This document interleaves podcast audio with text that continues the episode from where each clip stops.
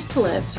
Choose a quest. Choose a lost cause. Choose a fuck off sword. Choose absolute candour, triangle bread, defending the admiral and beheading senators. Choose space. Choose La Sirena, a motley crew, and a chance to see a cat. Choose to disobey. Choose to stay behind.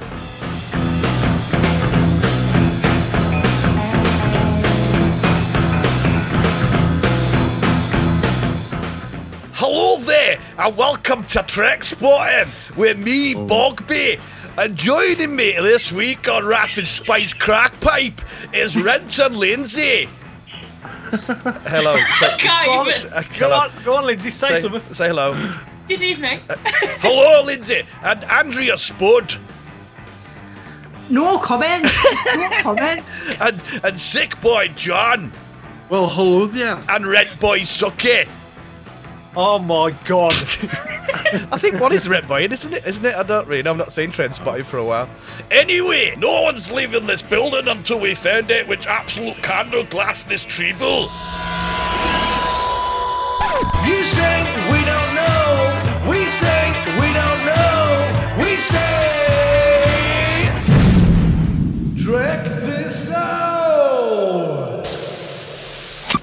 Hello, and welcome to uh, episode 8 uh, of the Star Trek podcast, Trek This Out. Uh, this week we are reviewing Star Trek Picard, episode sep- uh, 7, Nepenthe. I think that's how it's pronounced. Uh, we'll be giving our lights out of 5, reading out your lovely feedback, and voting for this week's red shirt. Uh, I'm your host, Bob. Definitely Bob, speaking normally, as you can hear. I'm joined this week by the full ensemble of Lindsay. Hello. Suki, Hello. Andrea, Hello. and John. Hello. And I'm now about to engage this warp drive and that, and then go to warp, and then we'll talk stuff. So, before we get into our review, there has been some incredible uh, Star Trek news this week, in the form of William Shatner is one horse se- one, one horse seaman in a divorce settlement. Does any? I, didn't, I, mean, I didn't read the I've story. got, I've got this. I've got this in my notes. To be honest, um, I, had, I did some research. Oh, excellent. Um, apparently, this isn't the first time that horse semen's been important in one of his divorces. Um, apparently, his last divorce, um, his ex-wife sued him for not providing her with fresh, cooled horse semen. What? What? What? is- Uh, what? I presume it's something to do with like pedigree race horses. No, it's definitely not Bob. I mean, I don't know what your mind is going through. You sack bastard. Uh, but yeah, I it's believe there weird, are some uh, people who would uh, advocate the skincare properties of such things. it? horse semen. On you. Uh, I'll do- I think See, any I've heard of people really. using horse shampoo because it makes your hair shiny, but I think we're taking this to extreme. Where are we taking this conversation? Well, no, I it's think what we're really just saying is that William Shatner is a strange man. oh god, he's and while we have a lot of respect for the character he created and how important it is to lots of people, There we are. He's a twat. apparently, he- he's been in the news a bit this week then because apparently he's either refusing or, or just says he doesn't want to reprise his role as Kirk because his story is played out. Is that just because no one's asked him? Of course I was it about is, to yeah. say, if anybody's asked him, I'd be massively surprised. yeah, of course, of course it is. Um, and it's just a bit weird, isn't it? He, but he, how many divorces has he had? Does anyone know? Just out of interest. married a few times, but he, he does own a lot of horses, and I Right. think he's got a stable. So so uh, a horse semen is Yeah. quite important Quite- to very to be important. able when I think, I think breeding we horses. kind of. Clearly that- more important than his marriage vows. that was also- We don't know what happened. We, we cannot make assumptions about what happened. No, but if he's before been three- married several Let's times, just- it's not a good sign, really, is it? Let's just let's gloss over what I was thinking. Um, No, spell it out. No, no. Spell it out, Andrew. Spell it out. Yeah. I, I, I refuse. okay. That's For no which we're all very grateful. Um, In in other news, um, apparently Simon Pegg has been blaming the success of Marvel um, for the, the making a fourth Star Trek film quite unlikely. Um, apparently, they, they just don't kind of bankroll in the same way, so it, it, it kind of puts studios off putting the money in. Um, I think it was a bit clickbaity because it wasn't the only thing that he cited, um, but that certainly kind of flashed across the news. Um, so I think it's looking less and less likely that we're going to get another sort of Kelvin movie at any point soon. I'd- What's uh, what's everybody's opinion on the Kelvin movies? Just Love- briefly. love love the first two. Do love this the third one, but I think my, my thing is with it, you get so much like um, development in the first two, and obviously you got Khan in the second one, which- who Benedict Cumberbatch plays it amazing. Um, the third one is just basically they're out in space and there's no sort of development. Not that I'm complaining about that, but it's probably my least favourite out of the three. But I love them. I think they're ace. I do like the I do like the movies, and I have liked them when they were shown. But I understand what what he means by uh, they're not going to bankroll another movie. The original set of Trek movies with Shatner and uh, Picard, they were they were quite cheaply made compared to blockbusters these days. These and them three movies were quite expensive. The first one made its money back and some some more, Yeah. whereas the second one I think just broke even. And the third one didn't Uh, do as well as the uh, other, so uh, they uh, just don't want to. I would take um, a a Star Trek film over any of that bland Marvel tepid awful. Don't- don't- don't say Oh, no, that No, no, no, no, no, no, no. We're gonna fall out over that one. Feel Many Marvel. Star Trek movies are awful. Not all of them, Mm. and many of them have beautiful moments in them, but they are not all good by any stretch. Bob's got a, a record of too uh. Bob's got a record of hating Marvel stuff. No, I don't. I don't. feel saturated by Marvel stuff. Yeah, yeah, like exactly. I agree. I- I- something I want to see something different, uh, whether it's a Star Trek film or or just something completely different. Like no one no one makes thrillers anymore. No, like, You know, I was thinking we were talking about this the other day, and you know there was there was that whole sort of raft of like Fatal Attraction and Jagged Edge and all that. Nobody makes films like that anymore, and it, it, it just I feel like we, we've got a sort of a glut of superhero films and not much else. like I, I loved Marvel for till till Age of Ultron, and then I just was like, I've had enough because I don't like any. well, I don't, I don't like Captain America. I don't like Iron Man.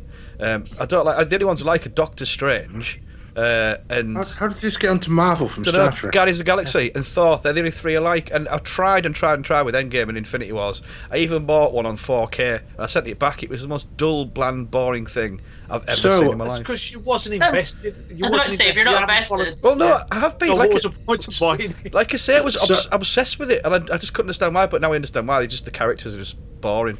Whereas, So- D- whereas, whereas, whereas DC, they're very Picard. complex. Oh yeah, sorry, I was digressing. I just yeah, I don't know why. I Just something. Some, I, I, I really enjoyed the um, the Kelvin verse films.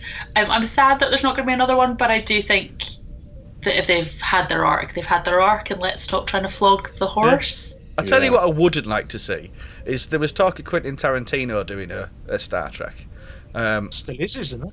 I, I just wouldn't like to see it. I, I don't know. I just I'm not. a f- I I'm think the problem is we just don't know what it would be Yeah. because, like, I think some of Quentin Tarantino stuff's okay, Mm. and some people, of it is. He's- people are thinking about about that sort of almost that kind of gangster genre and stuff like that. But actually, what Quentin Tarantino is really good at is making genre films. Yeah. Um, if you look at the films he's made, he, he- he's he's made a western.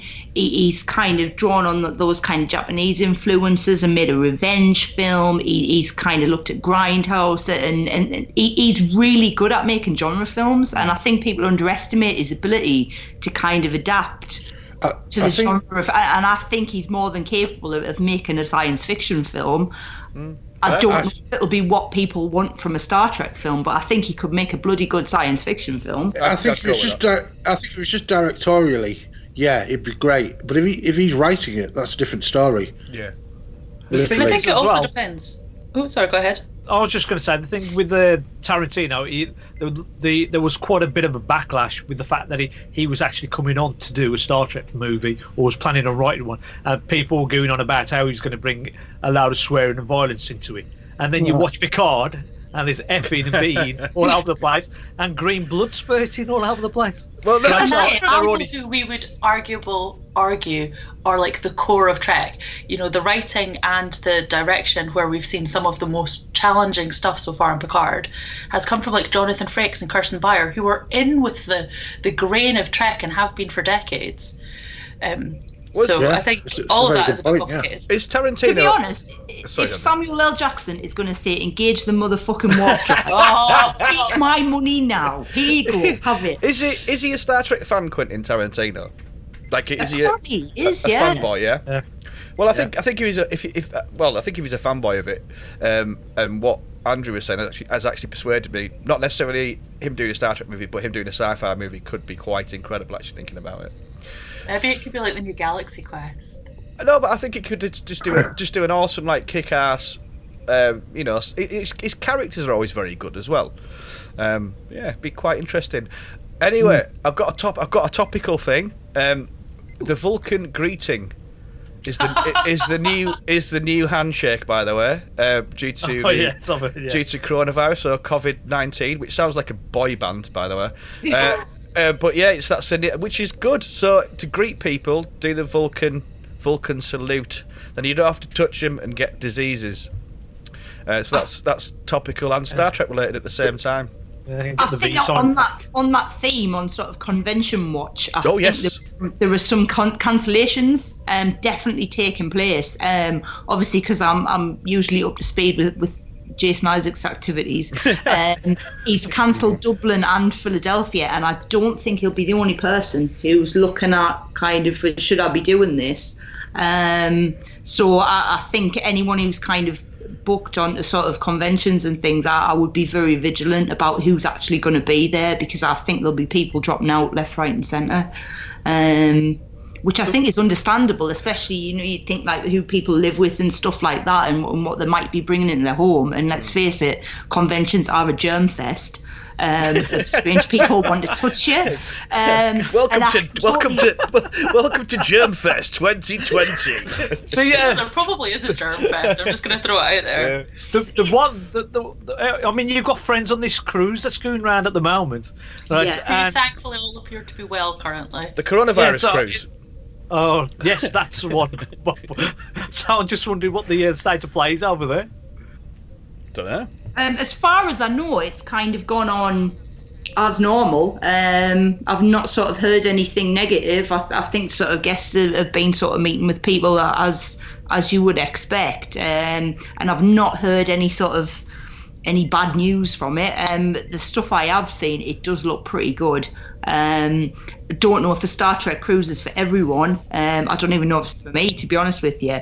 But um, I've seen some fantastic things. Um, I think the one that's really stuck out for me is, is Ken Mitchell kind of crowd surfing. That they, they have a sort of they have a rave night, which which I know he's done in the past at the the kind of on the cruise last time. Um, and it was just it was really nice to see. It was quite uplifting. Um, I've seen some fantastic costumes. Um, I get the impression, I'm not certain on this, someone might, I th- I think Lindsay might be able to jump in on this. Um, is there a Voyager anniversary documentary? So um, I believe so. There's um so because obviously this is the 25th ver- uh, anniversary of Voyager first screening, um there was I think a director um who released that they had been um asked to produce a documentary in the style of the DS9 one, um and that they were going to start filming on the cruise, um so hopefully they'll because lots of the cast were there. Presumably they'll have sat down with some of them, um, and maybe spoken to some fans. I don't really know, um but I'm quite excited about that as a concept. Uh, yeah. Hmm. The, optimist in us says if they can get that done, that might be screened at Destination Star Trek um, in November. Um, which would be a, which they did with the they did with the DS9 one, so so that's a possibility. I was gonna. say, I Uh, was. I was gonna say. I spent uh, when they did the um, remasters on uh, the next generation when they put them onto Blu-ray. Um, they did the CGI proper like sharpened them up and everything from the film negative, so they look absolutely amazing. And I, I, I bought all them in the hope that they were going to do DS9 and Voyager.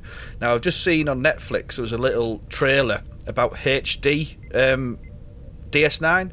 I don't know if anyone's heard anything about it, possibly, hopefully, and cross fingers coming to DVD like they did with TNG.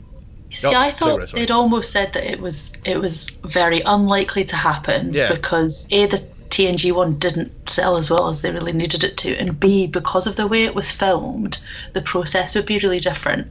So um, TNG, my understanding is was effectively filmed like a film, and all the graphics were then kind of layered up, and it was all kind of done quite um, traditionally would be the term, I suppose. Um, but it meant that the the scope was there to, to upgrade the, the, the footage quite nat- naturally. Um, and that's not how certainly Voyager was filmed. I'm not sure about DS9. Um, Voyager was like straight to video kind of. I'd, I'd, I'd, I wish they would because that, that's what I was sort of thinking was they'd go through them all and have them all in my collection because do, I don't know if anyone's seen the the, the Blu-ray Blu-ray remasters of TNG, but they are stunning and they're incredible. And the the new CGI bits they put in, it, it, they're awesome. They've put a lot of work into them. I did put a lot of work into them rather.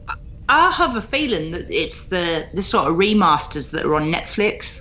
It, Uh, is, yeah, because the, the look yeah. load the, the look load's better than obviously you know they would have done anywhere. So, um, and I- I also with Netflix because I was trying to watch um, DS9 uh, originally just on on sort of. Um, dodgy, uh, and it was quite. It looked quite rubbish, and I couldn't really watch it. So I, I got Netflix for that reason to watch DS9 and stuff, and it, they, they, they've got it looking all pretty good. Um, well, very good actually. So yeah. Um, It's interesting. I've, I've been watching um, Buffy the Vampire Slayer um, on Prime, and it looks better than the DVD versions that I've got. yeah. Um, so clearly, this is a thing right across the Well, I board. don't, I don't know if it's like so when we've uploaded albums or whatever to iTunes, or even when this podcast goes up to iTunes, they do they do do something uh, through the compression or upload process, which makes it sharper or louder or whatever. I don't know if that applies to video as well. You know when they've uploaded it to stream. I don't know. Do do do do do do do do. yeah, cool. Uh, has anyone got anything else they would like to say in this little gossip section? Nope. Nope. Nope. Cool. Uh, just a reminder, uh, by the way, a couple of little things. Um, the T-shirt giveaway. Uh, we have had a few more um, reviews Ooh. reviews on iTunes, which are going to go into our prize draw hat. So in the uh, I this is my lucky red shirt T-shirt, which we're giving away at the end of this um, series of, of, of episodes that we're doing during Picard. Um, so keep them coming, please. Positive, negative, whatever. As long as it's a review, that's lovely. It helps with the iTunes. Uh, but the most important prize of this uh, current sort of run of episodes is, is John's wood. Now. John's done a little bit of wood. If, if this is your first time listening to us, he's crafted it with his own skillful hands and paws, uh, and it's uh, basically a little Star Trek badge. Little Star Trek badge. And in the listeners, Why has he got hands and paws? That was literally what I was thinking about. Where are his paws? don't, I, don't, I don't know. I don't know. hands, They come off your head, head, shoulders, hands and paws, hands and paws, and I don't know. It just was came out of my brain box. So, uh, um, and uh, yeah, so you can win that. It's basically we're gonna we're gonna judge the listeners' feedback to who we think has contributed the most, best, or whatever, and we're gonna give away John's little bit of wood. Um, and don't forget, we're on Facebook. Trek This Out um, on Facebook. We're, we've got a Twitter, Trek This Out, pod on Twitter. Keep in touch, keep the feedback coming, etc.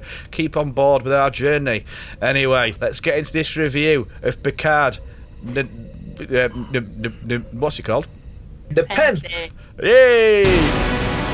I'm in over my head. You helped Picard and Synthetic escape. When I left Earth, I had a plan, I had a ship, I even had a crew. Now I've lost them all. Now tractor lock to a Borg cube full of Romulus. They don't want us. They want her. This whole thing. How do I know it's not another game? You can't trust me. Hello, Will. Oh, so Star Trek episode seven, Nepenthe, and I'm just going to do a little fact up before we crack on. It was written by uh, Samantha Humphrey and Michael Chabon. Now, Michael Chabon, uh, we know all about him. He's a big wig Star Trek dude. Uh, Samantha Humphrey, though, she is new um, to the show, really. Well, she's a co-executive producer and obviously co-writer on this episode. Uh, the director is Douglas Ar- Ar- Aron Aronos- Aronofsky. Can anyone else pronounce it? I'm not even going to try and pronounce No, that. I can't pronounce that either. Arnie Okoksky. Arnie Okotsky, yeah, that'll do. Um, and sorry, Douglas, uh, if uh, we pronounced it incorrectly, which is highly likely. Uh, he's directed Discovery, he directed uh, Lethe, The Sound of Thunder, uh, Through the Valley of Shadows, did a short trek, The Brightest Star. He's uh, co executive producer on uh, short treks, on the first season of short treks, and on Picard. Fact hunt over. So, did we like this, John? Well, yeah.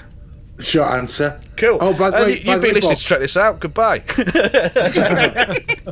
uh, by the Oh, way, what? like, like 25 minutes into it, and we've only just got to the episode. The um, Right. no, it's I watched. I listened to a podcast with uh, Michael, Sh- and it's Michael Shabon. I've I've since found out. Shaybond. Cool. That's how you say it, just in pronunciation moment. Yeah, the episode was great. I think it was a it was a nice, uh, and the intention was from listening to Michael Shabon talk that this was a kind of like a rest stop a kind of calm before the final storm kind of episode, and it certainly felt like that. It felt like proper Trek.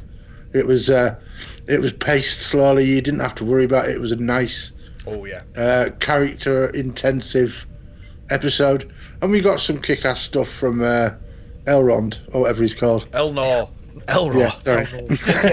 Gandalf. What's he called? And we had, so we had some nice stuff on the Borg cube. So yeah, we got Yeah, loads it this episode. it so I think it was great. It was lovely. Uh, Andrea. Well, I'm going to pick up on one line, um, which it, it might be a controversial opinion, but I, I think it's possibly one of the best lines ever uttered in Star Trek. Um, and I can't tell you how much it resonated with us. And it was when Raffi said, "I'm more like the wreckage of a good person." Yes, Um, and yes, I thought yes, whoever yes. wrote that line. I want to. I just want to shake the hand and say thank you because it, it's almost like it. I want a poster with that on my wall, um, uh, especially at work, because I really do deal with the wreckage of good people quite a lot. And I just think, and I think what annoyed me though is that beautiful line came out, and then there's Agnes vomiting up cake in the next second, and it's like. D- Did someone not realize how good that line was because it went from like the sublime to the ridiculous? Um, so I think it was slightly badly placed in the episode. Um, but other than that, I, I think it was an excellent episode. Um, and as I say, I think that's like that is probably my favorite line from Star Trek of all Could, time. could not agree more, Andrea. Lindsay. I loved it. I just loved it. Oh yes. yes, Um, yes. There's about 52 hearts all over my notes where I've just put, oh, I love this bit, and I love that bit, and I love this bit too. Um, no, I loved it. It was, for me, the perfect balance of emotion and angst and a little bit of action to keep everybody else interested. I'm less bothered about action. Um, but no, I just thought there were some great character moments, some fabulous lines, like Andrea says. Totally agree. Um, I just, yeah, I loved it. I really loved it. Good. More Suck it- later. Suck it, Sucky. I've got to just echo what everybody else is saying. It's it was a great episode, but the highlights was obviously Picard meeting Riker and uh, Deanna Troi, and that just every time they seemed to talk to each other, Deanna Troi seemed to have tears in her eyes, uh, especially when she was talking to Picard. Like, and oh, so was I. I had tears every time I saw them, and there's just little beats within that storyline. I I was like suddenly just building up of tears in my eyes because it just brought back so many happy memories. Uh, and yeah, so it's just a great, great, fantastic episode. What about you, Bob?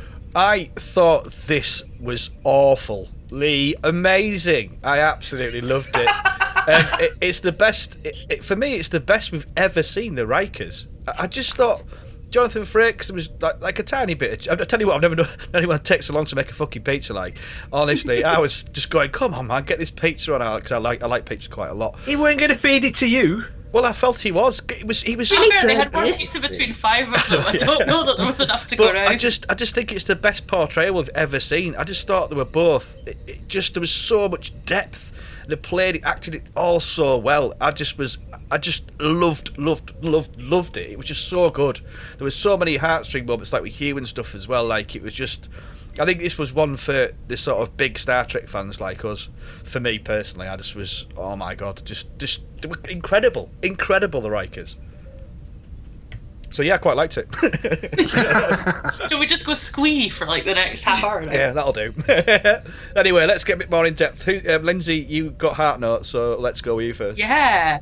Um. Okay. So, I just so let, let's talk about the the the Rikers and the Tro- or the Riker Trois or whatever we're going to call them.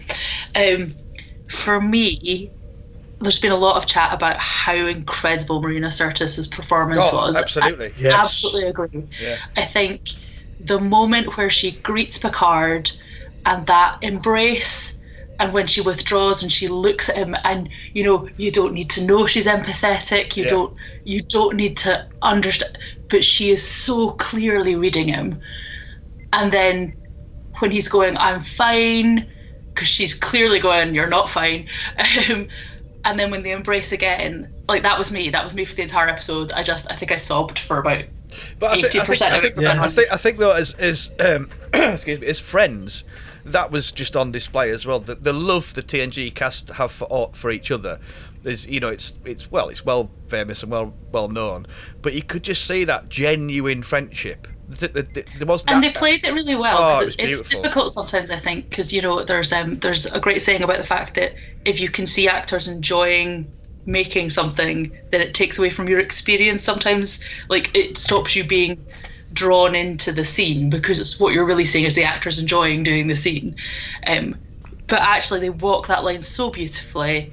Hmm. And wh- whether it's whether it's the actors or whether it was the characters they were portraying, that entire moment was just beautiful. Yeah. And then Riker embracing Picard, and he's like a bear. And for Yeah, he's Really, proper. it's like a bear. Yeah. like you know, they've there's always been a huge, you know, they're they're just men who are built very differently.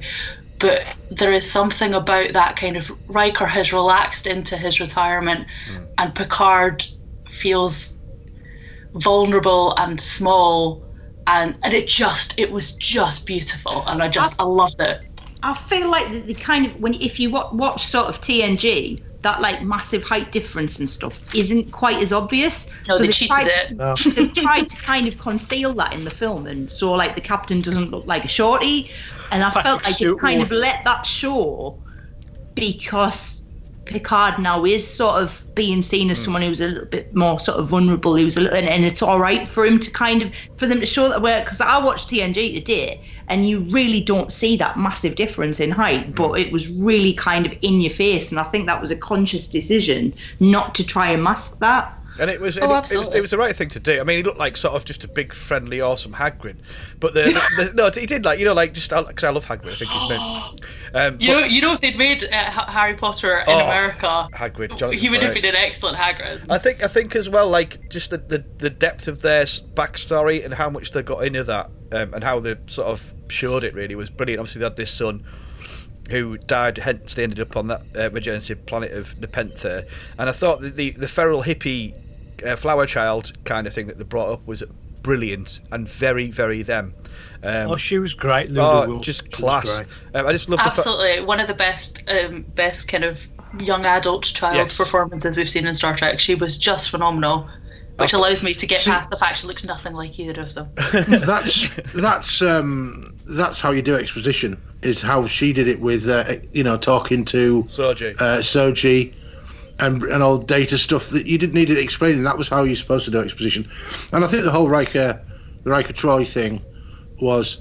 Now there's a fine line again between uh, fan service and it being justified in the story, and I think they got it just right in this one. Absolutely bang It- on for me. It is fan service because we wanted to see them, but the way they did it, it was just, it was heart melting. The whole thing. I think initially it was like, oh, it's like Little House on the Prairie, episode of the Waltons kind of thing. And I do kind of question why everyone in the future seem to live like they're from the 1880s. Um, and the only sort of nod to, to sort of, because you, you see those parallels to modern life was the teenager on their mobile phone Yes. under the dinner table, which I thought was it was a nice little touch. Um, but actually, I think when it really kind of hit me is when you realise how connected they are to the big theme of the story, and you realise that they've lost their child because of this ban. Um, and it's taken away the treatment that they needed. So suddenly they're kind of they're not just there as some friends to call in; they're massively invested in the story as well. Um, and I think that was quite. I was thinking, oh, is this just a sort of meandering sort of detour, a little bit of nostalgia for TNG fans? But actually, I felt like they really embedded that into the story really well the and, and did it quite meaningful. mean- Riker's still on active service, isn't he? So I mean, it might well be that he comes back at some point, maybe next season. Who knows? Well, I th- And th- we I- know that there is some dodgy old captain with a ship yes. on that planet Well, that is bound to come back there's a at there's a there's a theory about is it Captain Crandall? I Mm. think he's called. Um, there's talk of him possibly being Q. Uh, or- that would be amazing. no, no, like as in this is this is complete fan. I know, but it would be fantasy. amazing. Uh, because he'd been to I can't whatever planets he'd been from there to there, and obviously uh, Riker was sort of saying he's a bit of a liar and all that kind of stuff. But there's a couple of basically like a couple of Easter eggs or whatever they call them uh, that in- So- indicate he could possibly be Q. So uh, Kestra, messages that captain Yes. to get the information. Yeah, yeah. And he, how, he, he how knows did he, from that small amount of information, Well, this know is what I mean. the place it was? So yeah, Well, This I know is- we yeah, spoke last time about there being 22 planets that fitted that fit that description, but clearly we were wrong, And I think and we just have to accept that there is only one planet with two red moons and lightning. Well, I think this. I think there's too. It's emphasised too much um, about him and his name and stuff to him be no one. If that yeah, makes it's sense. gonna come back. So. So either that's Riker's cool. gonna turn up on this junkyard ship at the last minute to save the day, Yeah. or it'll come back in season two. Uh, Um, well, I that- kind that- of hope season two, but we'll see. Well, that's what I think. That's what they're indicating to in this sort of fan, um, you know, themey kind of thing. But I thought it was a, a quite a brilliant one, to be honest with you. I thought it would be because I love Q. Q is, yeah, probably my favourite. they, and they're thing. basing this on the fact that Captain Crandall is supposed to be based at Infinity Lake. Yeah, it's very loose. It's completely Yeah. loose, but it's mm. not. It's not unplausible. So you never know. I think what was sort of slightly implausible was the fact that, like, after 30 seconds and one head tilt, Riker was like, "Oh, yeah, she's an android," and like she's like, "Come from No, Data." I think he already No. knew she was an android because he already was he not there when Deanna's going? She's Yeah. got there's nothing behind it. There's there's no Well, I was going to touch on this um, little Sherlock Holmes, Sherlock Riker bit, um, because Sherlock Holmes is mentioned a bit. Because you know, um, obviously Sherlock Holmes was in TNG. Uh, you know, Did Da- love that. yeah, Data played him stuff like that. So it was a nice little reference um, earlier on, and then suddenly Riker becomes you know Sherlock Holmes kind of thing uh, when he's doing that bit of like. is he not standing there when Deanna Troi is going? She has everything that makes you think that she's having an emotional reaction, but there's no emotion there. I don't think he was. No, I think that was. Uh, Did she? I thought she articulated that once she joined the She- two of them. she- she- I- I don't if- I don't yeah, I thought for it that as well. oh right, okay. So I think he pretty much knows she's an android. I don't think he realizes, or I don't know. But to be fair, if you see an android who looks that good, the chances of them not being a Sungian android is like But she, non-existent. she, she did do that little, little head tilt thing, didn't she? Yeah, So. that that head that head tilt was the day after after she's had a good rest. Uh, so obviously from the night before, Deanna Troi and Roy could have probably had a conversation of what Deanna Troi's been feeling about Soji, you know, uh, the empathy. So all this information Deanna Troi's already conveyed over to Riker. So Riker's probably not really doing his Sherlock Holmes bit. He's already got a lot of the information already from Deanna. Because it is the morning after when he's talking to her. But that doesn't make any sense because he's making pizza, which he's supposed to be making for dinner after they have a rest, as opposed to like a overnight sleep. I'll tell you what, if he was making my pizza through Just Eat or whatever, I'd have starved to death. Unbelievable. and he burnt it. I know. And there was one between five of them. It was that was a skimpy meal. I, I I did look at that and think like, it's Because it's because we're not all supposed to eat our own pizzas, so therefore in the future we're going to have learned that lesson. I And tell we'll- you what, there were there were certainly enough candles. There was. Oh, wow, yeah. Somebody counted them. I noticed. I can't remember how many there were. I have to say, some of like this this entire series has been beautifully shot, beautifully shot. But there were some of the the close-ups on Picard at that dinner table scene that were just astounding. And I think particularly because he had quite he, he had a pretty plain and I think dark background behind him, and they were, it was just beautifully done, and you could see it all on his face, and it was just mm, fabulous. Yeah, without a doubt. It was it was so beautifully acted. Excuse me. We also need to talk about the delight of the picture of Picard holding the baby because that made me very happy too. Can I say that baby looked terrifying to me. That was like that looked like like bad, like frightening Photoshop to it. I was like that baby. was like, No, I think you're, That- you're, what that's- you've seen is the picture of Thad that somebody has like put over the top. Yeah, that's pro- that, no, that's probably one of these little photos where somebody's dressed up a baby back in the day when Picard was filming TNG, and they've Yeah. took a picture, and so they've just Wasn't really an admiral. No, 'cause he, Yeah, he's we'll in just- Admiral uniform, like he's in the new uniform. so they've no. obviously done a thing. No, the, the admiral uniform was probably put on the baby for the photo. No, but Picard's wearing it, like a whole thing. Well, they, they, there No, I mean- a different one. I mean, like the photo was not taken like. Uh, welcome to the Jeremy Kyle show with John and Lindsay arguing What? again. not as We're feisty as arguing. last. Okay. Not as feisty as last We're just confused. Oh right, okay. anyway, I thought it was beautiful. My ovaries might have exploded. Leave me alone. Uh, Um, Well, it, that would have helped. to touch on Could have. oh, sorry. That's all right. Go on. Just to touch on the son again, I think when it became clear that he had passed away, because it became clear that moment where Deanna stands at the door and steals herself before she goes into the room made that all clear. Um, And I, I, I tell you what I like about that though as well is the fact that the the synth ban was kind of to blame for it. That he would have uh, obviously, you know, been fine if if, if, if the synth ban hadn't come into play. Yeah, and for me, because I, I was once it became clear that he had he had passed away, and I was like, oh, is this why they're no longer in Starfleet? Was there an attack? Did some like you know were they attacked by like a Romulan? I don't know, whatever. Um, you know, because there's always that question about families on starships. I think about the risk that you take to raise your children, um, in what is a, a combative environment quite often. Um, or just a risky one, depending on what random anomalies you come across that week. Um, but I quite like the fact that they hadn't gone that route, and, and like you were saying, it, it ties them back into the plot. Well, also, uh, Nepenthe is, I think, a Greek word, and I think it means uh, no sorrow or an absence of sorrow. So, uh, so that ties in neatly with the idea that the planet is somehow a regenerative, uh, regenerative stuff and all that sort of stuff was uh, a way of trying to extend Thaddeus's uh, sort of life. Could, could I ask, you know, when Picard and Soji transmit over, all they say is Nepenthe. Transfer us over to Nepenthe, Nepenthe and that's when uh, Hugh sends them over. Where? How does he know where exactly on the planet he's going to send them? You know, the, the, he could, there could have materials on the other side of the planet. Who who I've got- cares? I've got- Who I've got- cares? I'm just asking. I'm just, I'm just asking these sort of questions. well, It's, well, shut it's like the corridor of the Doctor Who. yeah. Um, on that kind of at that kind of level of of, of I'm not- Pedantry. But, right, can we talk about yeah. bunnycorns, right? Because bunnycorns are clearly unicorn rabbits, right? And if you watch TNG, right, oh, we don't eat animals for food. Like we've progressed beyond that. But that girl clearly shot and skinned that rabbity thing, and they ate mm. it. So.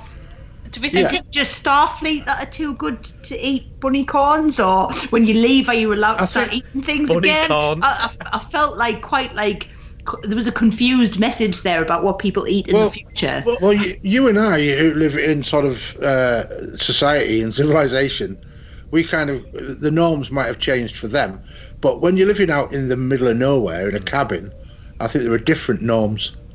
Well, I didn't really I think, think about the it. but- rarity of there we go. Oh, sorry. It was a venomous. I was just- It was a, they, they were venomous as well. The, the bunny corns, weren't they? It's got to be a nod to the dogs with the unicorn horns.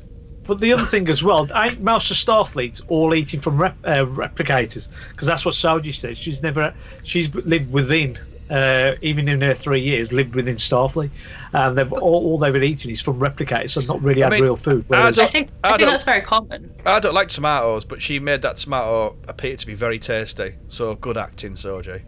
There, there is definitely, oh right, is there's that what it was? definitely a sort of. I, I remember a sort of smugness about how like we're, we're so civilized now. We no longer use animals for our food, and then it's like I'm pretty sure even Riker said it, and now it's like it's just like yeah, it's forgotten now. We live in a cabin. I tell you, I tell you, like hillbillies, I tell you, ne- ne- Maybe the key thing is that they don't factory farm animals. yeah. Well, maybe I, I So tell, I it's tell you, not about intensive farming, but you know, if you go out and you hunt an animal and kill it And skin it, mercifully, yeah. and Or not mercifully. yeah. no, because we don't torture animals. might I'm not. not saying they go fox hunting. I, I, I'm, I'm, I'm, I'm just not assuming what Riker does with his hunting. I mean, maybe he does. Maybe he goes fox hunting over it's not weekend. Maybe, maybe, maybe he goes fact hunting. Yeah. Oh. See what I did there? Also, um, uh, like, Worf never said anything of the like. Worf would kill anything and eat it. He's, you know, like he Klingons are much, much more. Uh, what's the word? Awesome than humans.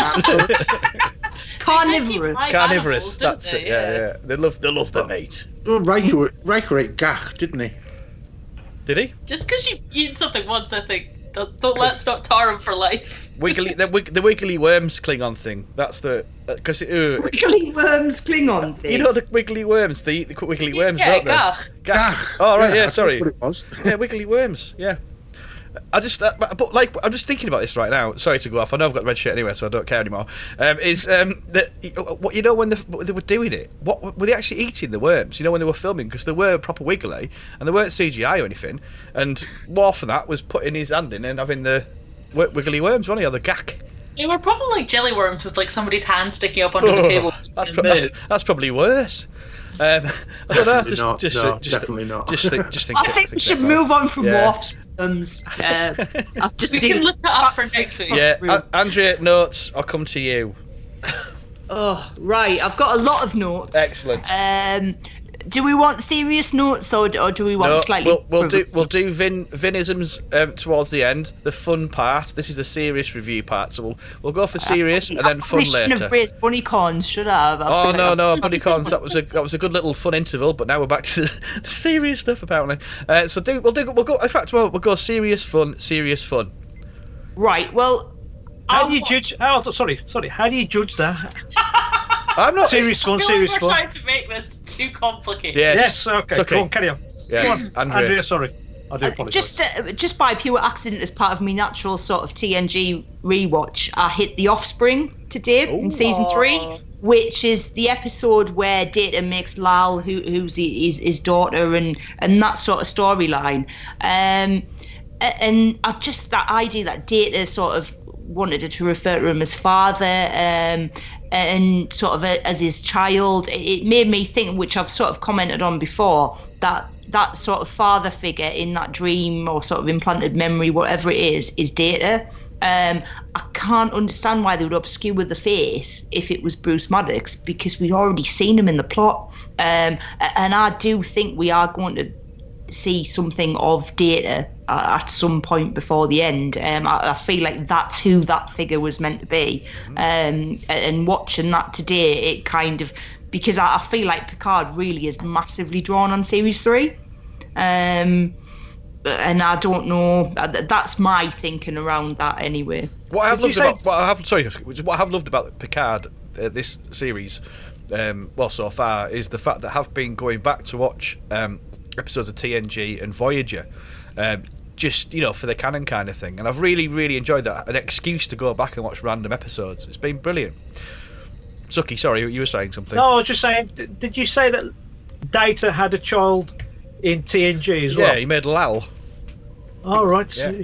Is he Boris Johnson by any chance? Got kids everywhere. Go on, Suki. Bit of, No, bit of- Data knows how many. I just confused. Uh, no, it's been it's been years since I've seen TNG. You know, some episodes is like obscured.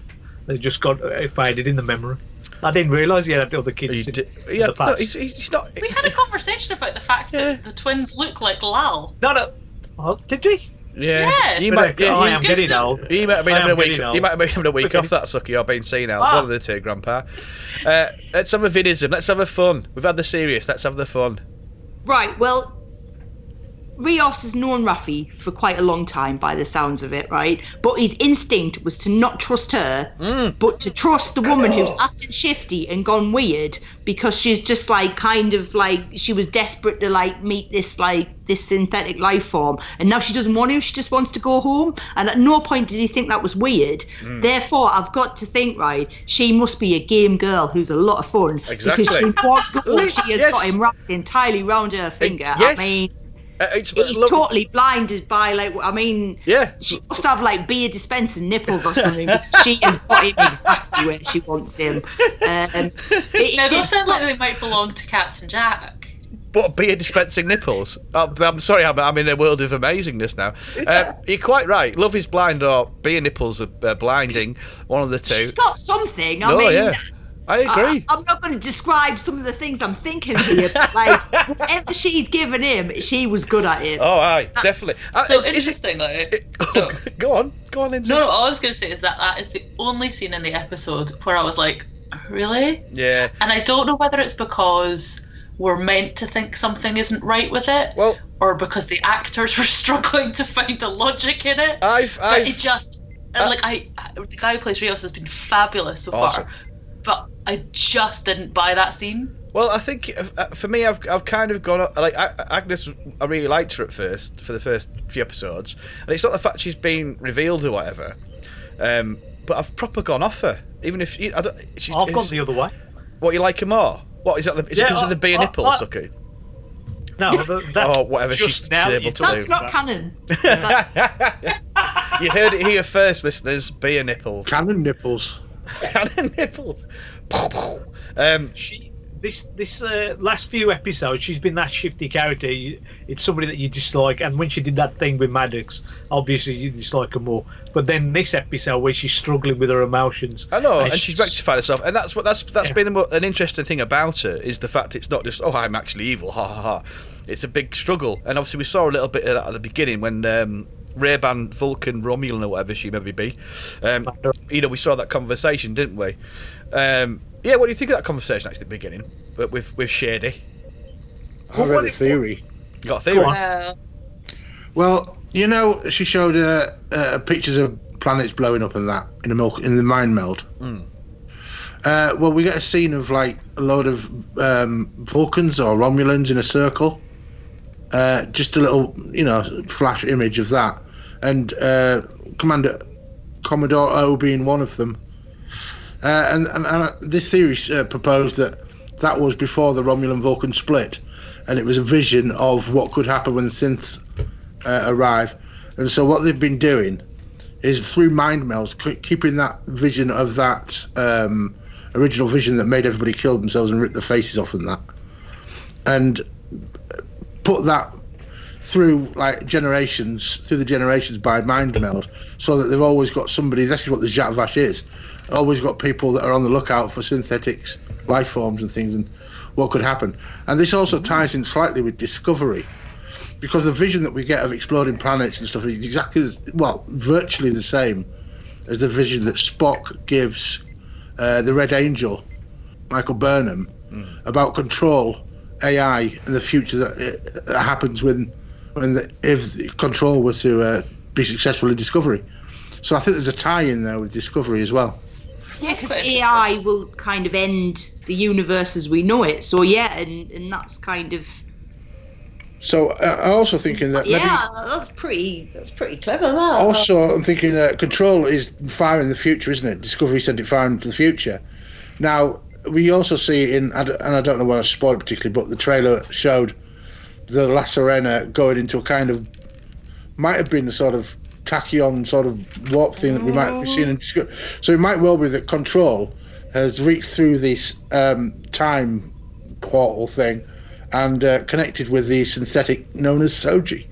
So that might be. Uh, Is this is this, is this your this theory? that, that would be deeply no, no. complicated. I was going to say, this is your theory. If you've got the internet, internet It's theory. off the internet, yeah. Oh, all right, cool. I was going to say, I was, I was thinking, if this is John's favourite, this is fucking mind-blowingly brilliant. you are a genius. sir. Oh, so the internet late. is another one of the craziest. I have to say, so for me, it comes back to that the Vulcan Romulans bo- and Rom- sorry Vulcans and Romulans both being involved in the Jat Vash. I totally Yeah. get. Although increasingly, I am less convinced that Commodore O is in fact what she appears to be. Um, there's two big things that kind of make you question it. The first one is that when she breaks the mind meld, there is a moment where there is clear emotion all over her face, and you're like, it's not very Vulcan. Um, and the second one is that well, um, Frakes said something in an interview, shock horror. Frakes said something you shouldn't have, and now he could have been misspeaking, but he made a reference to uh, a Romulan wearing Ray Bans. Now, as far as I'm aware, Commodore O is the only person we've seen wearing Ray Bans so far, um, and she's supposed to be Vulcan, I think. can Romulans mind meld? Well, I was exactly- just thinking that, yeah. Well, if they're all There's no from the same evidence of it, is there? genetic tree, I was going to say, yeah, they're very, Maybe. very similar. Well, uh, but I think I think uh, the mind meld comes from the sort of Vulcan religion and cultural stuff that happened after that, maybe. But Yeah, but there's nothing to say that a Romulan couldn't then follow the path of enlightenment to a certain extent to allow them to do that. I don't think. I don't know. I think we I probably honestly need a little know. bit of evidence for that, maybe. But yeah, What- be what interesting. I is to say find out. Frank happened just with bespoken.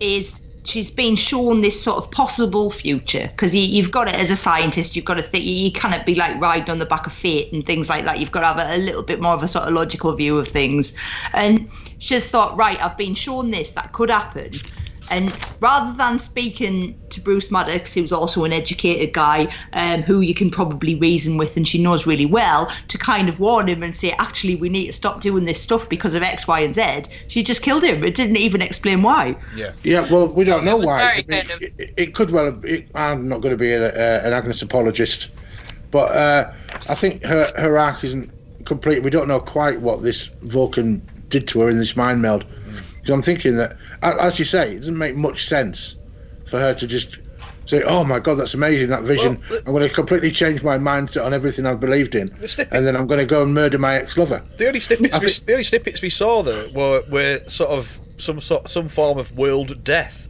or possibly more than that. So We didn't actually see any synths, did we? We only saw Romulans killing themselves, or Yeah, we saw a synth. We saw one androidy face. did we? Oh, right, yeah, okay. yeah, in that vision. Okay, I thought we didn't see anything. Okay.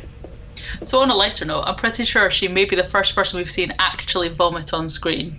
Um, Twice. what? oh, his- I was about to say, in- and then it happened again. in the history in the history of Star Trek, you mean? I think so.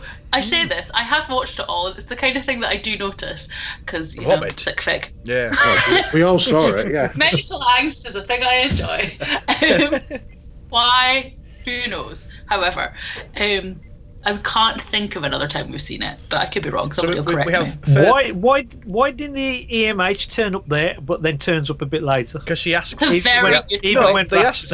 was It, well, I know it's automated, blah blah, and it should send stuff, but it was the only time it was asked for, wasn't it? At that point, it wasn't asked for initially.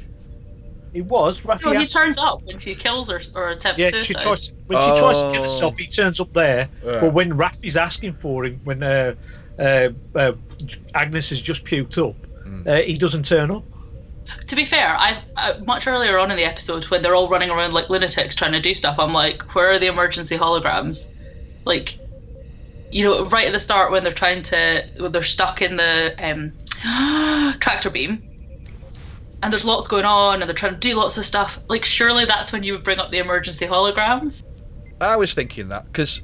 I, I've, I, you know, I'm a big advocate of the the EMH, um, and I, I genuinely thought the, the the the pilot dude or weapon dude or whatever he was last week, the rough the rough Spaniard, um, he would appear. And I thought, like you say, like a few more would appear. It was a bit weird that didn't really. Well, at least one of them, you'd think, because clearly they were struggling to do everything they needed to do.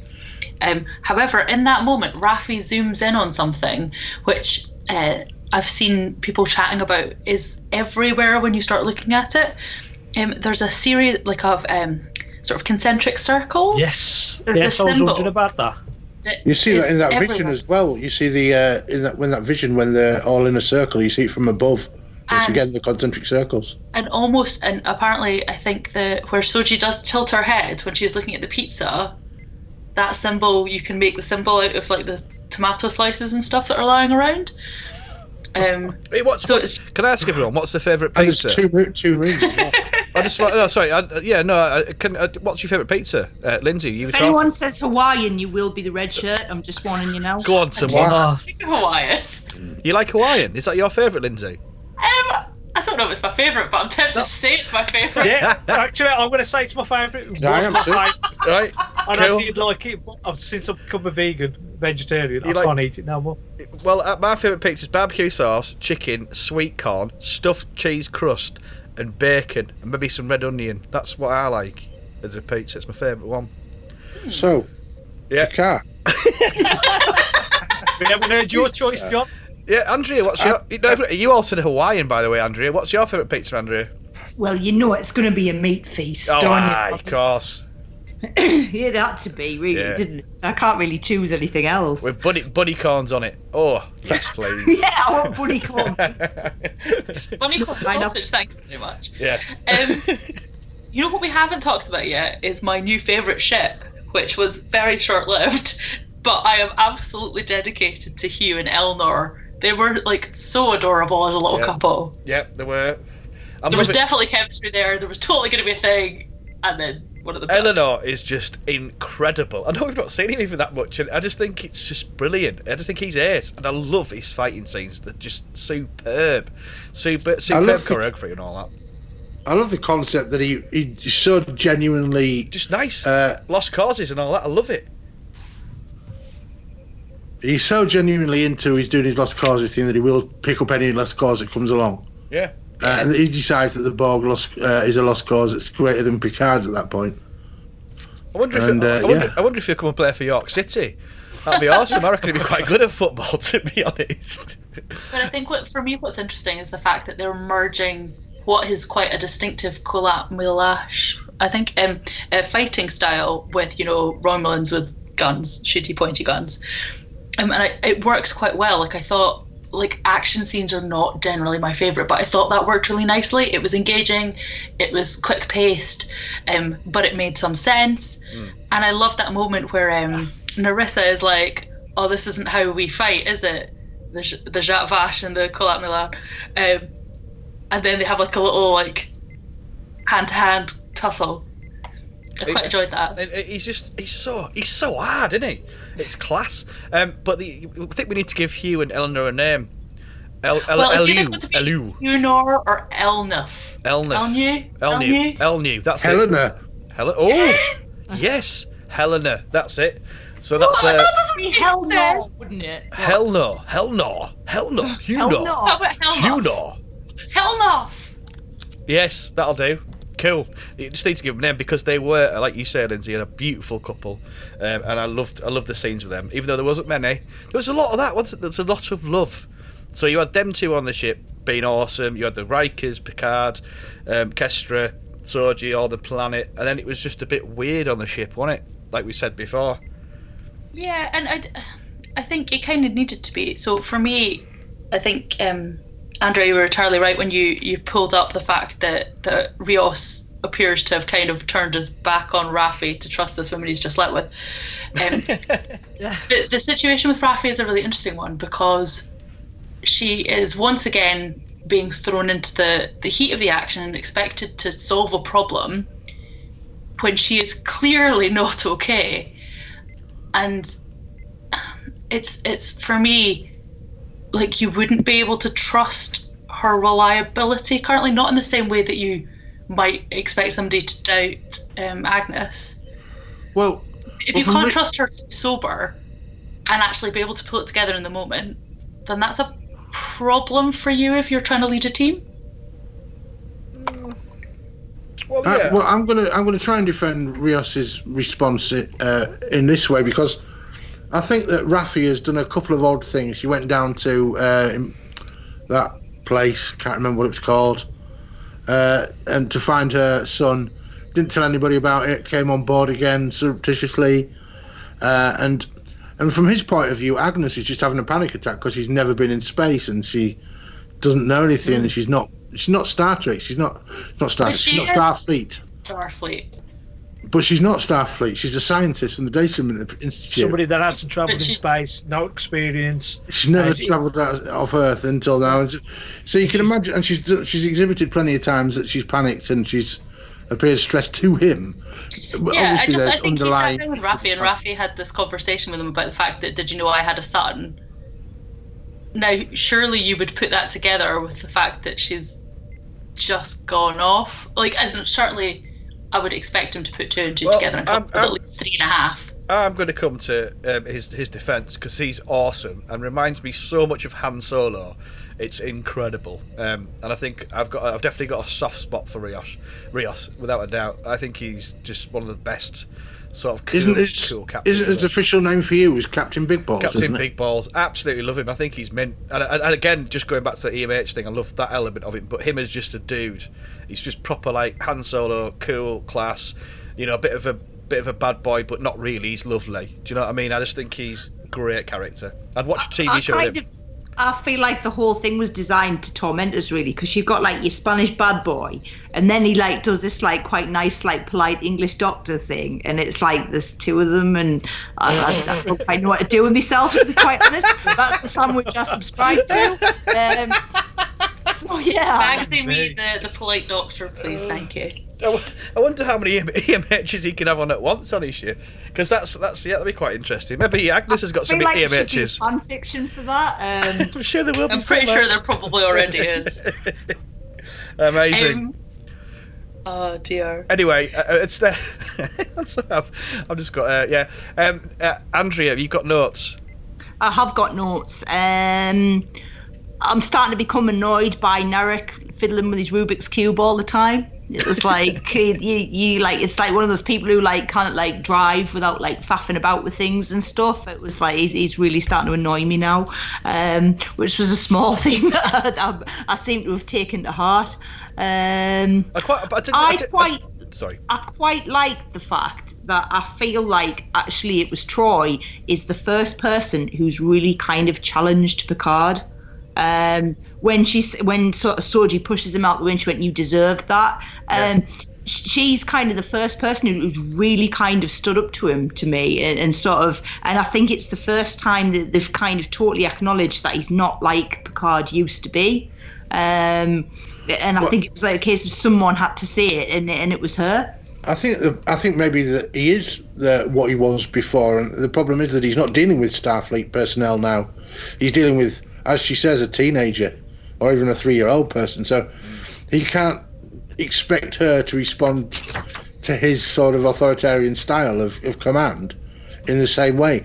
And and I think it's naive of him to think that she would, and and Deanna is pointing it out to him. and the way she's saying it is that she does uh, Soji is not going to respond as she's as John said not going to respond to Picard uh, until he shows her his true way of doing things because he hasn't done it for about 15 years being a captain that's why they say use the dinner table as a ready room and that way you can hash out your problems and you Soji can see how Picard reacts and asks for advice and talks to And that, people and that was that was a brilliant idea and a brilliant scene. It was as soon as she said it, I couldn't wait to see it, and I couldn't hmm. wait to see how not he persuaded her, but just showed who he is. Um, And again, Patrick Stewart absolutely nailing this. Everyone was everyone was just But- awesome in this. But she, but she did say to him, "Just be Jean-Luc Picard." She Yeah. didn't say, "Just be Captain Picard." Yeah, but she did Because say he's got to, he's got to change his style a bit to, to But deal it's with. quite, for me, it's quite interesting because in the previous episode or two episodes ago, we had Raffi calling him out as an egotistical id maniac, Um, and she did it jokingly, speaking to somebody else. But she calls him out and is like, "Yeah, what you know, it's raging ego and what the rest of it said." Um, and Riker calls him out too. Like Riker's just like, because obviously only you get to decide who knows what and who does what, and and all at the end of the day it comes back to you. But Deanna is successful in her intervention. I think is the key, and he's Well, he think takes her advice more seriously. I he, think. he, he always did. You know, she was always the, the sort of sounding board, and he would always listen to her. And he obviously listened to all of his crew um, on the Enterprise. Um, the one person I just, and and we're going to see her next season is is Guyan, like Whoopi Goldberg. Yeah. Um, but I think after Guyan, um, you know, Deanna's the, sorry, Guinan. Did I say it wrong? That's a surprise. Um, uh, yeah, is uh, is Troi. You know that that is his sort of sounding board, really. See, I, think the other, I think the other thing, which was a bit of a sort of throwaway line, but I think it, it, it's there for a reason, um, is when Narissa, um, when she shoots the ex-Borg to try and get Hugh to kind of give up information, she says, "I can't kill you because you're Starfleet," and then obviously, ultimately, he does die, which was a pretty oh that was difficult scene. Oh, it wasn't was awful. Pretty- Uh, to be honest, I was It's shocked. I was not shocked when he was crying. Yeah. wh- When the, the, those kind of uh, Yeah. the XBs had, had been shot by her, um, and then the, the but I feel like the fact she said I can't kill you because you're Starfleet. And now someone's going to have to answer for that. Is that going to come into play? Does that mean that help is coming i in in some form there? Well, that was, I think that was very emotive as well when he when they got the his admission or whatever, so they could kill him, which was awful when they went to kill Hugh. Uh, uh, it was just. Uh, yeah, I, I mean, I, it was very emotive this episode, and there was It, it did come. It did also come as a surprise as well. You you just think that Elnor is actually going to save Hugh, and then when they suddenly when they're both fighting, then Narissa just throws that knife and basically and kills him. Right? You just think that does come out of the blue. You, you think he's going to be one of these people because he's that nice. He's going to survive until the end of the season at least. So here, here is the the tiny little grain of something in that, which is that we know that dead doesn't mean dead. As in, I, I, I genuinely think they might have killed him off, and I'm not upset about that. Like, obviously, I'm upset that he's dead, but I don't think it was a disservice to the character, and I understand that I choice. Think, I think giving Hugh, But I- Hugh one episode or whatever, they've given him so much more. It's just so lovely to see him and the way he is and what he's taken from his time on the Enterprise. Um, and going back to watch that episode with, with him in when the, when he you know the bringing back kind of thing. It's just been absolutely beautiful. It's lovely. But I genuinely like. I do think if they wanted to bring him back, they could work around a knife in the throat because he's an ex-Borg, and I'm Well- sure they could work around it. well- um, I think but he Seven's response to this is going to be quite because obviously she's Well- already lost somebody. Now she's lost somebody else. Is she? I would like to see Seven go nuclear and like. Well, look, we spoke about the fact that we didn't know what that interaction really was because obviously she's been working with the Rangers and they hadn't really given us an awful lot of what her feelings were or how she may or may not have been involved with Hugh in the, the reclamation project. Um, but the fact that A, Hugh says you're going to need an XB to make this work, and the fact that we've seen Ah, well, we all we've also seen from the trailers that Yes. that. Um, so, and obviously he had his emergency. Uh, Elnor had his emergency. Come and help me tag. Yeah, oh, do, do you know what? I couldn't think what that was when I watched it at the time. It's the- Second yeah, time round. He came yeah, up yeah, yeah, saying- yeah, yeah, yeah. Vigilante tag, innit? So yeah. Yeah, the vigilante. Whether he was supposed to have that or whether he stole it from Picard, who knows? Well, it was just hanging there, wasn't it? Yeah. He didn't have it. That, Well, yeah, that's that the was a strange thing. I just saw it hanging there, and I think, where did that actually come from? Had he Did bought Did it Picard him? Had leave he- it, or Yeah. I don't know. So, so do we, do we think that like um, and seven oh nine is going to temporarily become the Borg queen of that cube? Well, Start killing Romulan ships with it. I, I, uh, I, I'll, hope they don't make her the queen. Well, But- she's going into the queen chamber, and it looked like from that trailer that she's got like tubes coming out of her, which is very. Ah, you see, I haven't seen Oh, the Queen. trailer, so that would that would yes, maybe. Maybe. We'll find out next week. That's next week. We're talking about this one. So I'm going to do a quick fire um, notes. Uh, Lindsay. you, you're the one that started talking about pizzas, Bob. I don't think you're any, in any position to start talking about pizzas? diversion. Oh, quick fire pizzas. Well, they're not. They're not if Lee Riker's making them. Um, right, quick fire notes. Lindsay. Um, yes, uh, some excellent quotes this week. Um, Kestra saying, or no, so Picard saying to Kestra, "You might want to point that on my head. My heart's solid uranium." Loved it. Um, a lot when he says to um, to Soji, "Dahj was real, but she's dead now." I was like, "That's pretty cruel." so the one thing that was real has now passed away. Sorry, I'm throwing my pen around. That's fine. Um, I loved the whole big thing about Data didn't have mucus, but he would have made an android with mucus. Um, when um, Deanna is saying, "I'm not as brave as I used to be," Oh, Jean-Luc, yes. I've got and he down. says, "Well, you're getting wiser," and that just moment was just so beautifully done. Lots of beautiful moments. Yes. Um, yeah. Oh, and if only ignorance of danger was enough to keep us safe from it. Another classic. Oh yes, just so much good stuff. Yes. So much good stuff. Is that your notes? Dra- uh, all done. Yeah, pretty much. Excellent. Suki, notes. Yes, I'd like to know why at the God, beginning in course the would. credits. Shush, no, shush. yeah, right. Jonathan Frakes in the credits is uh, is a special guest star, but why was Marina Sirtis?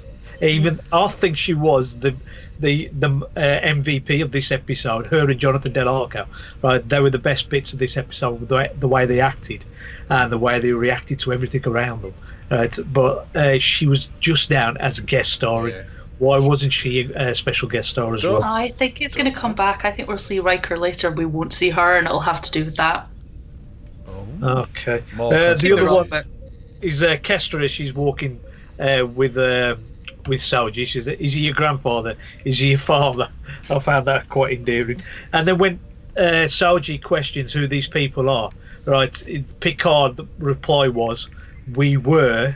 Hesitates, stops, and then he goes, "We're- "They're old friends." So that means like he hasn't been in touch with them for years as well. He's just left them, uh, left them, let them be like, and just not get in touch with them. That's my understanding of that situation. There was another F, F word going in there uh, with the effing synth, and I also like the scene uh, where Soji goes, "I'm going to try and find my home, my Adani," right? Which uh, and then you saw Riker and uh, Troi look at each other and realise the, uh, what the uh, the meaning of that word meant to them as well. And uh, that was a nice little see, look between them. There was also a couple of things that are um, well, one one of the th- one thing that happened off offset on set, like was uh, Michael Dorn and LeVar Burton actually visited the set while they were filming this, and there's a there's a couple of pictures of them uh, just in there, uh, just standing behind them They the could have just crew. popped in, couldn't they, just to do a scene? That would be amazing, wouldn't it? Well, I do feel like we might have like a little scene like at the end of Discovery season one where the Enterprise randomly appears and everyone goes, "Ah!" Maybe we'll get like a little uh, a little Federation ship arriving and they'll all be on it and we'll all be like, "Ah!" You never know. Did is that all your notes, Stucky?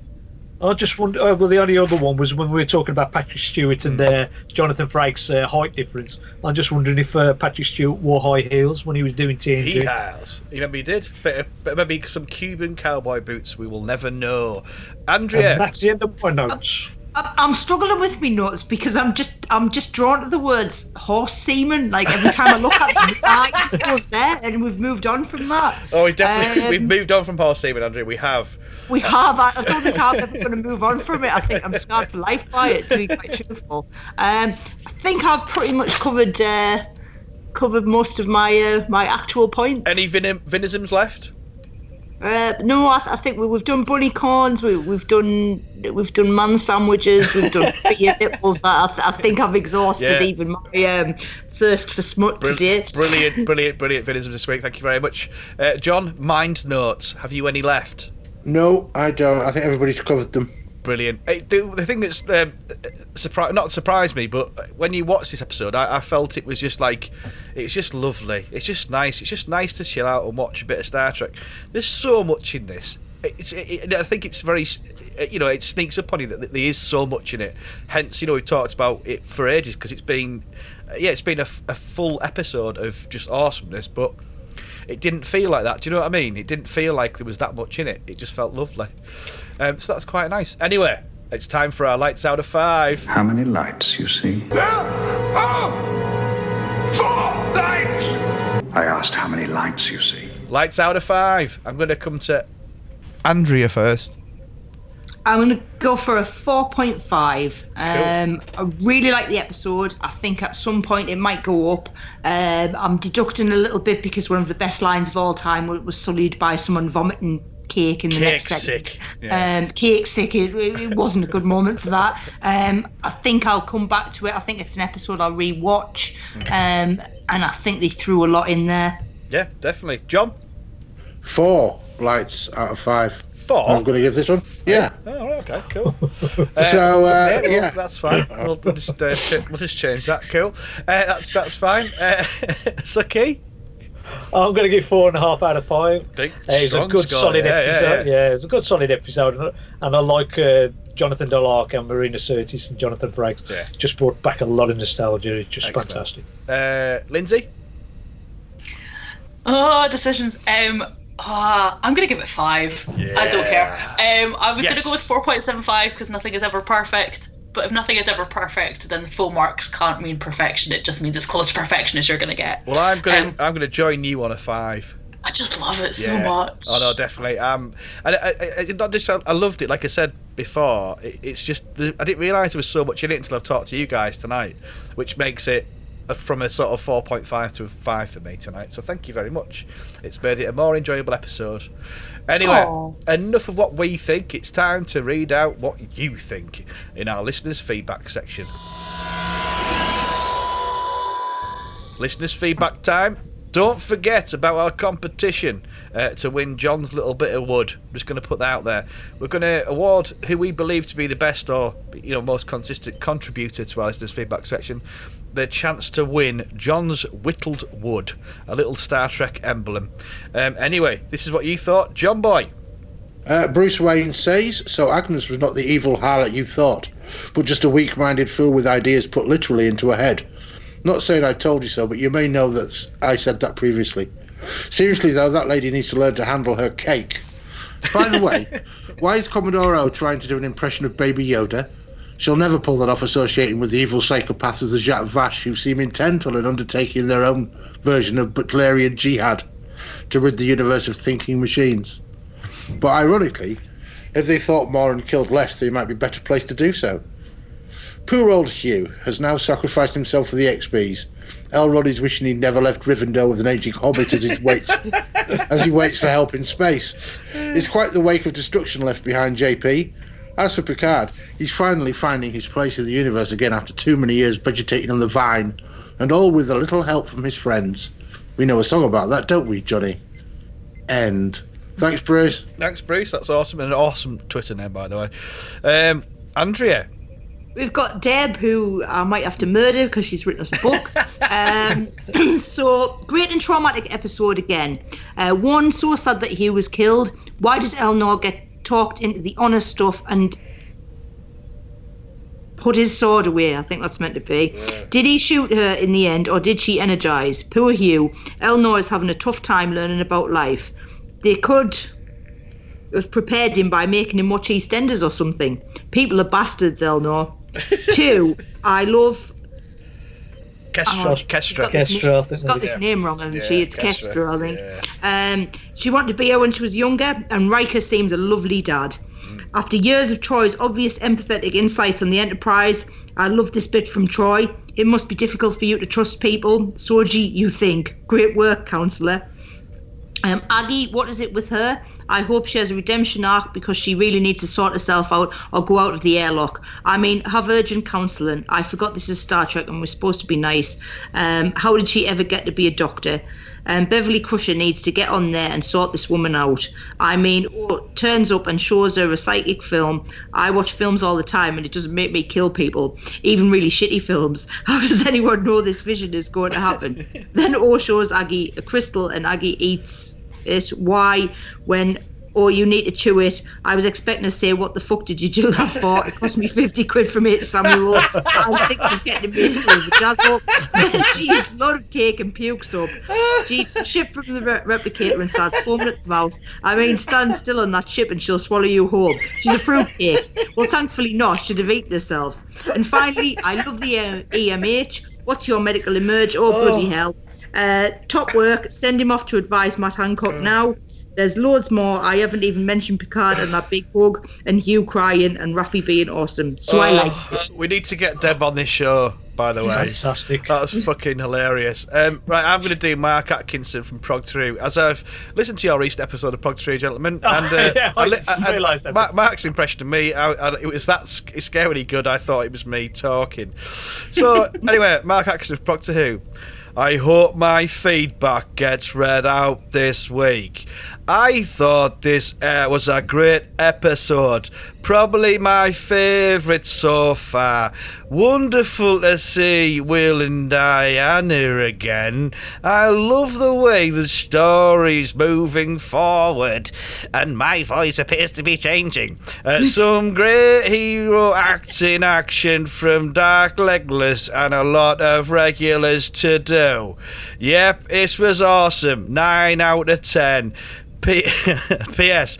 My feedback last week, which you didn't read out, I pointed out that the girl who. Hold on, have you just given up on the uh, on the? Uh, Yeah, I, I, it was very. I was going for like a, a very long. And he wasn't. He wasn't working with me, sucker. Um, the girl who was cast as a young Soji, spelt incorrectly, Matt, by the way, uh, looks so much like her. You guys never mentioned her in your review. Uh, just like you didn't read out mine. Have I mentioned that? PPS. Lin- Lindsay should swear more. um, lots of love, Mark, executive producer and creator of the Mighty Proctor Who podcast empire. Thanks, Mark. All hail the mark.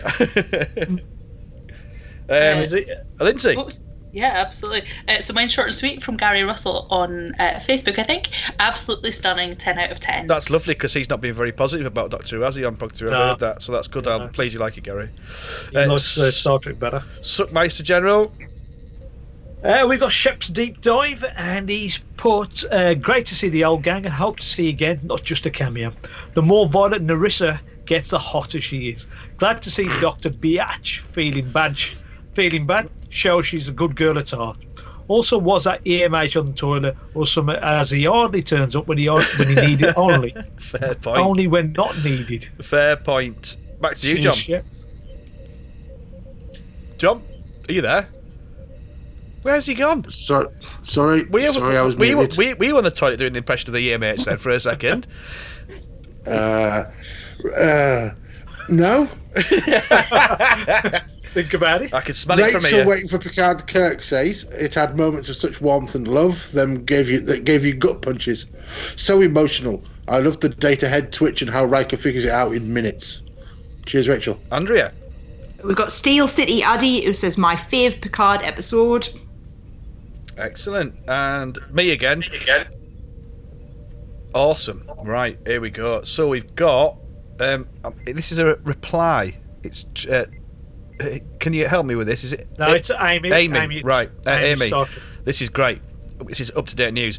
Hello from the Star Trek cruise. Uh, they showed us Nepenthe last Thursday night. Amazing. Um, uh, well, you got coronavirus, so they've got to do something nice for you? So while I thoroughly enjoyed the episode, I also have to say that they really ripped my heart out by killing Hugh. I was always fond of that character, and he uh, and the actor is really lovely. Com- totally agree with Amy. Um, I was hoping to find out more about what happened to Hugh uh, between I, Borg uh, and Picard, um, but I guess that won't be happening unless perhaps it's in a novel. I'm worried about uh, the other XBs without Hugh to look after them. Yeah, yeah, definitely. Yeah. It was nice to see Deanna and Will. It felt almost like a family reunion. Hope, uh, really hope uh, to see them again. Also, love that they uh, named their kid after Deanna's sister. Oh yeah, of course, yeah. Uh, it was nice. It was a nice little uh, connection. I cried a lot in this episode. We all did, I think. Uh, but I was also quite drunk when I watched it. Bless you. Thank you very much, uh, mate. And I hope you're okay on the cruise. Uh, w- one point about uh, the, you know how we're saying that Kes, Kesra? Kestra. Kestra. Kestra, her colouring wasn't very Deanna Troi or uh, Riker, but it's very Deanna's sister's colours. Mm. She was blonde. Yeah. Oh, okay. Yeah, that's this a is a good point. genetic thing, clearly. Good point. Um, uh, who's next? Andrea, sorry. No, no, Uh, Lindsay, Lindsay, Lindsay. See you in it, Lindsay. Yeah, sorry, sorry, sorry, sorry, sorry. It's all right. We can fight over it in mud if you like. Um, so this is Darren Pickles. Um, I love this episode. Marina Sirtis was amazing. Agreed. Uh, the scene when Troi senses that Picard is ill broke my heart. It was fantastic seeing Troi and Riker and their daughter. I hope they return in season two along with other TNG cast members. It's okay. We've got Rogue Trader Redux, and he's put, or they put, one of the things I've really enjoyed about Star Trek Discovery and Star Trek Picard has been their depiction of female strength. That Marina Sirtis was brilliant from start to finish in Nepenthe. That's that's true. That is, she's fantastic. Cheers, Rogue Trader. Thank you very much. Finally, John. Uh, Marxist Hoovian. Picard is closest to Deep Space Nine out of all Star Trek TV series. Fair. Thank you. Thank you very much indeed for all of your awesome feedback. It's very much appreciated. Don't forget, there's a chance to win John's little bit of wood, uh, so keep it coming. Anyway, it's time for my favourite part of the show, which I think is a bit obvious this week. we're we're going to vote for the red I shirt. don't. I, I don't know. I don't No, know. no, this There's some controversy. we could make controversy even when there is none. We'll soon find out. It's time to find out who we think this, this week's red shirt is. Um, I'm, I'm, I'm not waiting with bated breath, let me tell you. Uh, I'm going to come to Lindsay first. I think I'm your favourite. Um, let me. I am going to vote for John for What? his sneaky mark alteration. It was, wasn't it? It was very sneaky, that. He dropped a whole half mark between when he made up his mind and then when he was asked to say something again. He was only doing it to throw me. That's what he was doing. I know what he's like.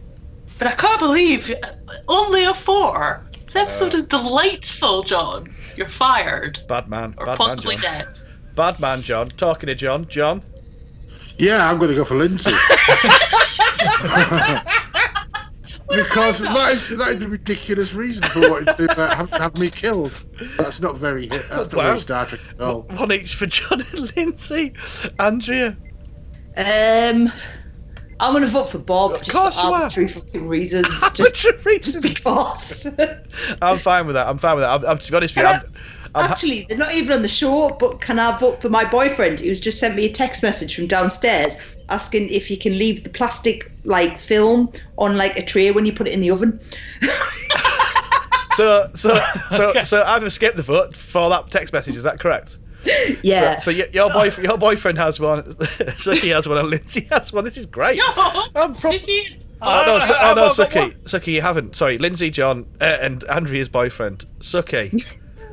Right, I, it's a very difficult decision today because I didn't think anybody really deserved to be a red shirt. Yeah. Right, so uh, it's very difficult. So I'm going to toss a coin. Actually, I'm not going to toss a coin. I'm going to. Uh, yes, I'm just going to go for Bob. There you go. Thought you might. No reason whatsoever. So that's all, all, all kind of one each, isn't it? Um. So. So. Except for Andrea. yeah. So, Bob, if you vote for uh, Andrea's boyfriend, he's doomed. Oh, but he's not on my spreadsheet. That's That's the problem. Andrea's Yeah, boyfriend. right. Right. I'm going to add him to my spreadsheet, then I can vote for him. But I can't do it until I've added him. So, Andrea BF. I'm voting for Andrea's boyfriend. Of course, you take the film off stuff, you buffoon. Right, cool. So, Andrea's boyfriend. No, you don't. You don't necessarily. Was he In the oven? film In the or oven? was Are you Oh, the oven. mental? Yeah, Oh, right, microwave. microwave. Oven, Yeah, John. enough. Open your ears. Um, so, yeah, so Andrew's boyfriend is this week's red shirt. How are we going to kill him? I think we should cling film him to, to death. Shrink wrap. yeah, shrink wrap him. There you go. Oh, Why, brilliant. why- why doesn't he eat the product that he's just about to put in there with the film on? see, see if That- it's supposed to be in with the oh, film. I like that, Sucky. Tasty. I like that, Sucky. I can't believe I avoided this week's red shirt. That is incredible. Thank you very much, Andrea's boyfriend. Um, right, so there we go. Um, you may have noticed the quite incredible introduction this week. Um, it was from. It, who was it written by, Lindsay, that, that, you kindly read out? So it was a tweet by a great guy called TeaBorg, so that's Yeah. T E A Borg, um, at Star Trek with no vowels, so it's S T R K T R K 1701. Um, and it's a little ode to Elnor, and it's delightful and amazing, and I love it. so we did a thing. It's brilliant. I hope you don't mind us sort of funking it up a bit, if you like. Um, yeah, no, thank you. Um, uh, now, I think we've pretty much all been on Turkey Seats podcast, um, which is in the Doctor Who feed, which Socky and John do, which is where they become a grumpy old married couple, and I find that hilarious. Um, it's, it's coming back, isn't it? Yes. Uh, Cool. We hopefully in a few weeks' time uh, we should be running up again with uh, season two, and uh, what we need now is some guest house. Uh, and I'd like to invite all of you back on again. Oh, In thanks. the- and Andrea as a first-time guest house as well. Uh, next week's episode uh, is called Broken Pieces, uh, directed by uh, Mayor. For Suki? Aurelio. My Or someone, thank you, brilliant. Who directed the uh, episode six? So it's probably going to be a bit boggy cubey, I reckon. Uh, we've had the final episode titled uh, reveal or title revealed uh, for the final two. It's called Et in Arcadia Ego, parts one and two. Uh, that's uh, episodes nine and ten, the finale, directed by um, Akiva Goldsman. Uh, yeah, so that's uh, that's announced now. So I'm quite looking forward to the finale. I think after this season, if it's nothing short of incredible, I'll be very surprised. Thank What you very. Sorry, what Yep. does that those was about to episodes? say, has titles anybody mean? translated that? Uh, sorry, uh, it, it says uh, this is what I've got off the internet. It's called Et in Arcadia Ego. What does it mean? I don't know. And in Arcadia, I am. Ah, well there you go then. That's that's what it's actually called officially off Wikipedia, which is obviously always correct. So Okay, so it's the name of a painting ah, um, by a guy called Nicolas Poussin, um, the leading painter of the classical French Baroque style, and it depicts a pastoral Okay, that's scene. too for me. Too much information. We'll leave it. idealised no, no, no. shepherds from Shut up, Suki. This is Okay. great. Carry on, Lindsay.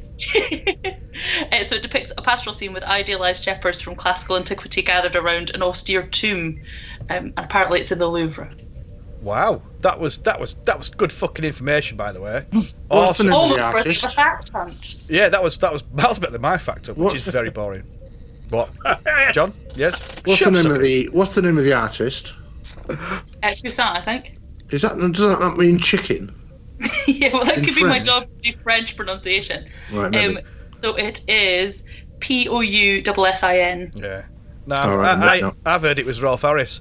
Thank you very much for listening. Goodbye. Goodbye. Bye.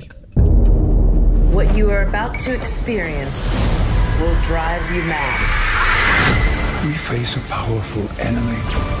What is happening on this cube? Something far worse is coming. Do you believe in hell?